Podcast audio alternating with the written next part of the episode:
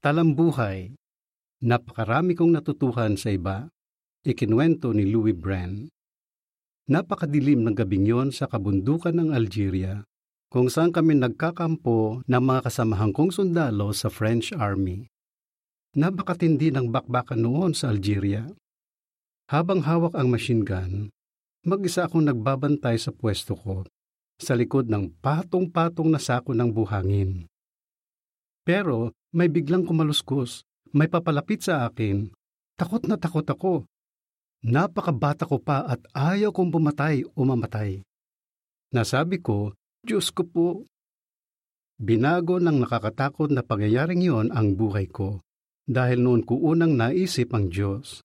Pero bago ko sabihin kung ano ang nangyari nung gabing yon, Ikukwento ko muna ang mga karanasan ko nung bata pa ako na naging dahilan kung bakit ko ginustong makilala ang Diyos. Mga natutuhan ko sa tatay ko. Ipinanganak ako noong 1937 sa Ginan, isang bayan na may minahan sa northern France. Minero ng karbon ang tatay ko at natutuhan ko sa kanya na mahalagang maging masipag. Natutuhan ko rin sa kanya na ipaglaban ang katarungan. Naging tagapagtanggol siya ng mga minerong naagrabyado. Sa kagustuhan niyang matulungan sila, sumali si tatay sa mga unyon at welga. Dismayado din siya sa mga pari na puro pakitang tao lang. Maalwan na ang buhay ng marami sa kanila, pero hinihingan pa nila ng pagkain at pera ang mga minerong hirap na hirap sa buhay. Sa sobrang inis ni tatay sa ginagawa ng mga pare, hindi niya ako tinuruan tungkol sa relihiyon. Kahit minsan, hindi namin napag-usapan ang tungkol sa Diyos. Habang lumalaki ako, tumitindi rin ang galit ko kapag may naapi. Kasama dyan ang mababang tingin ng mga tao sa mga foreigner na nakatira sa France. Nakikipaglaro ako ng soccer sa mga anak ng foreigner at masaya silang kasama. Polish din kasi ang nanay ko, hindi French.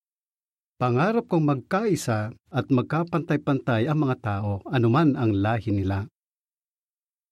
Nagsimula akong mag-isip tungkol sa kahulugan ng buhay. Ipinatawag ako para magsundalo noong 1957. Yan ang dahilan kaya ako napadpad sa kabundukan ng Algeria na kinwento ko kanina. Noong gabing yon, pagkasabi ko ng Diyos ko po, Isang wild donkey ang sumulpot sa harapan ko at hindi kalabang sundalo. Nakahinga ako ng maluwag. Pero dahil sa pangyayaring yon at dahil na rin sa digmaan, nagsimula akong mag-isip tungkol sa kahulugan ng buhay. Bakit pa tayo nandito? Nagmamalasakit ba ang Diyos sa atin? Magkakaroon pa kaya ng kapayapaan? Noong nakalib ako sa army at nasa bahay ng mga magulang ko, may nakilala akong isang saksi ni Jehovah. Binigyan niya ako ng kopya ng La Sainte Bible, isang katolikong Bible na isinalin sa French. Pinasa ko yon pagbalik ko sa Algeria. Napaisip ako sa sinasabi sa Apokalipsis 21.3 at 4. Ang tolda ng Diyos ay nasa sangkatauhan at papahirin niya ang bawat luha sa mga mata nila at mawawala na ang kamatayan pati ang pagdadalamhati at ang pagiyak at ang kirot. Nagulat ako. Naisip ko, totoo kaya ito? Wala akong kaalam-alam noon tungkol sa Diyos at sa Biblia. Nang umalis ako sa army noong 1959, nakilala ko ang saksi na si Francois at marami siyang itinuro sa akin na katotohanan sa Biblia. Halimbawa, ipinakita niya sa akin sa Biblia na Jehovah ang pangalan ng Diyos.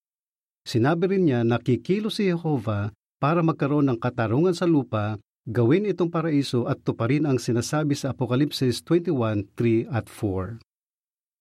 Nakita kong posible talagang mangyari ang mga sinabi niya at tumagas yun sa puso ko.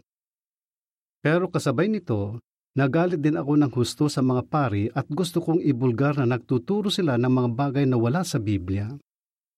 Parang apektado pa rin ako ng pananaw ng tatay ko at gusto kong ipaglaban ang katarungan. Gusto ko nang kumilos agad.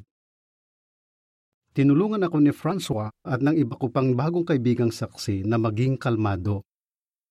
Sinabi nila na bilang mga Kristiyano, hindi natin tungkulin na humatol, kundi ang sabihin sa iba ang mabuting balita tungkol sa kaharian ng Diyos para magkaroon sila ng pag-asa. Yan ang ginawa ni Jesus at yan din ang ipinapagawa niya sa mga tagasunod niya. Kailangan ko ring matutuhang maging mabait at mataktika kapag nakikipag-usap sa mga tao, anuman ang paniniwala nila. Sinasabi ng Biblia, ang alipin ng Panginoon ay hindi kailangang makipag-away, kundi kailangang maging mabait sa lahat. Ikalawang Timoteo 2.24 Binago ko ang mga kailangang baguhin at nagpabautismo bilang saksi ni Jehovah noong 1959 sa isang circuit assembly. Nakilala ko doon ang sister na si Angel na nagustuhan ko. Nagsimula akong makidalo sa kongregasyon nila at nagpakasal kami noong 1960. Napakahusay niyang sister at asawa at mahalagang regalo siya mula kay Jehovah. Marami akong natutuhan sa marurulong at makaranasang brother. Sa nakalipas na mga taon, marami akong mahalagang aral na natutuhan sa marurulong at makaranasang brother. Ito ang isa sa pinakamahalagang natutuhan ko. Para magtagumpay sa anumang mahirap na atas, kailangan tayong maging mapagpakumbaba at sundin ang sinasabi sa Kawikaan 15.22. Nagtatagumpay ang plano kapag marami ang tagapayo. Noong 1964, nakita ko kung gaano katotoo ang mga salitang yon. Nang taong yon, naging circuit overseer ako at dumalaw sa mga kongregasyon para patibayin ang mga kapatid. Pero 27 pa lang ako noon at kulang pa sa karanasan, kaya nagkakamali ako. Pero sinikap kong matuto sa mga iyon. Higit sa lahat, marami akong natutuhang mahahalagang aral mula sa mahuhusay at makaranasang tagapayo. Naalala ko tuloy ang isang pangyayari nung bago pa lang akong circuit overseer. Pagkatapos ng dalo ko sa isang kongregasyon sa Paris, tinanong ako ng isang makaranasang brother kung pwede niya akong makausap. Sige, ang sabi ko. Nagtanong siya, Louis, kapag pumupunta sa bahay ang isang doktor, sino ba ang sadya niya? Yung may sakit, ang sagot ko. Sinabi niya, tama. Pero napansin ko na mga kapatid na malalakas sa spiritual ang lagi mong kasama, gaya ng congregation overseer. Maraming kapatid sa kongregasyon na pinanghihinaan ng loob, baguhan o mahiyain. Matutuwa sila kung makakasama ka nila o kung pupunta ka pa nga sa bahay nila para makasalo sa pagkain. Ipinagpapasalamat ko ang payo ng brother na yon. Damang-dama ko ang pagmamahal niya sa mga tupa ni Jehovah. Kaya nilunok ko ang pride ko at sinunod agad ang payo niya. Nagpapasalamat ako kay Jehovah dahil may ganong mga brother. Noong 1969 at 1973, inatasan akong maging overseer ng Food Service Department sa dalawang international convention sa Colombia, Paris. Sa convention noong 1973, mga 60,000 ang kailangang pakainin sa loob ng limang araw. Hindi ko alam kung paano namin gagawin yon. Pero siyempre, nakatulong ulit ang Kawikaan 1522, magtanong sa marurunong. Nagpatulong ako sa makaranasang mga brother na marunong sa food industry. Kasama na ang mga nagtitinda ng karne, may taniman ng gulay, kusinero at mga tagapamili. Sama-sama naming naisagawa ang napakalaking atas na ito. Noong 1973, Inimbitahan kami mag-asawa na maglingkod sa Bethel sa France. Mabigat din ang unang atas ko doon. Kailangan kong mapadalhan ng literatura ang mga kapatid sa Cameroon, isang bansa sa Africa kung saan ipinagbawal ang gawain natin mula 1970 hanggang 1993. Nag-alala ako ulit kung paano ko gagawin yon.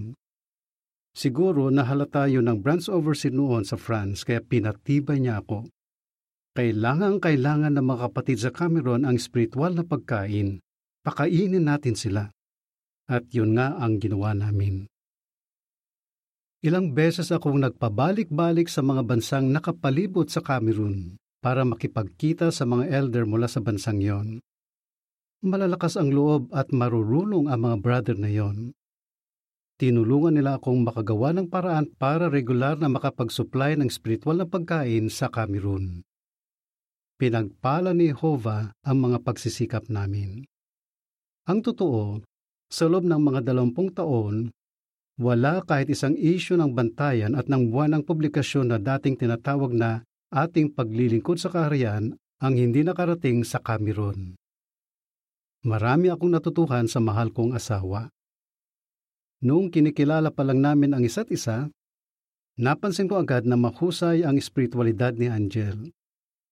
Lalo kong nakita yon noong mag-asawa na kami.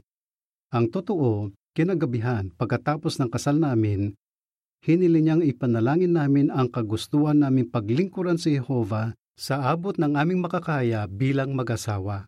Sinagot yun ni Jehovah. Natulungan din ako ni Angel na mas magtiwala kay Jehovah.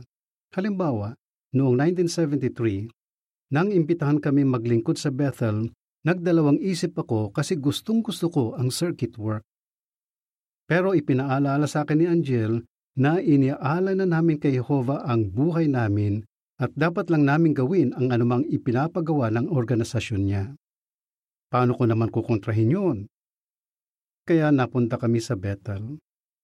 Sa buong panahon ng pagsasama namin, Nakita ko ang pagiging marunong at balanse ng asawa ko at ang pagmamahal niya kay Jehovah. Nakatulong ang mga iyon para tumibay ang pagsasama namin at makagawa kami ng magagandang desisyon. Ngayong nagkakaedad na kami, ganoon pa rin si Angel, isang mahusay at supportive na asawa. Halimbawa, para makapag-aral sa mga Socratic School na madalas ay sa English, Sinikap namin ni Angel na maging mas mahusay sa wikang yon. Kaya lumipat kami sa English congregation kahit nasa mid-70s na kami noon. Dahil sa mga responsibilidad ko bilang membro ng branch committee sa France, hindi yun ganoon kadali. Pero nagtulungan kami ni Angel. Ngayong nasa 80s na kami, pinaghahandaan pa rin namin ang mga pulong sa English at French. Hanggat kaya namin, Madalas kaming nagkokomento sa mga pulong at sumasama sa ministeryo. Pinagpala ni Jehovah ang pagsisikap naming mag-aral ng English. Isang napakalaking pagpapala ang natanggap namin noong 2017. Nagkapribileyo kami ni Angel na mag-aral sa School for Branch Committee Members and Their Wives na ginanap sa Watchtower Educational Center sa Patterson, New York. Si Jehovah talaga ang dakilang tagapagturo. Kaya hindi na nakakagulat na lahat tayo, bata man o matanda, ay tumatanggap ng pinakamahusay na edukasyon. Napatunayan kong kapag nakinig kay Jehovah at sa mga makaranasang kapatid ang mga kabataan, susulong sila sa espiritual at magiging matagumpay na mga adulto. Sinasabi sa Kawikaan 9.9, Turuan mo ang marunong at magiging mas marunong pa siya. Turuan mo ang matuwid at lalago ang kaalaman niya. Kung minsan, naiisip ko pa rin ang madilim at nakakatakot na gabing yon sa kabundukan ng Algeria, mga anim na pung taon na ang nakakalipas. Sino ang makakapagsabing magiging ganito kasaya ang buhay ko? Napakarami kong natutuhan sa iba. Kami ni Angel ay binigyan ni Jehovah ng masaya at makabuluhang buhay. Kaya determinado kaming patuloy na matuto sa ating Ama sa Langit at sa marurunong at makaranasang kapatid na umiibig kay Jehovah. Katapusan ng artikulo.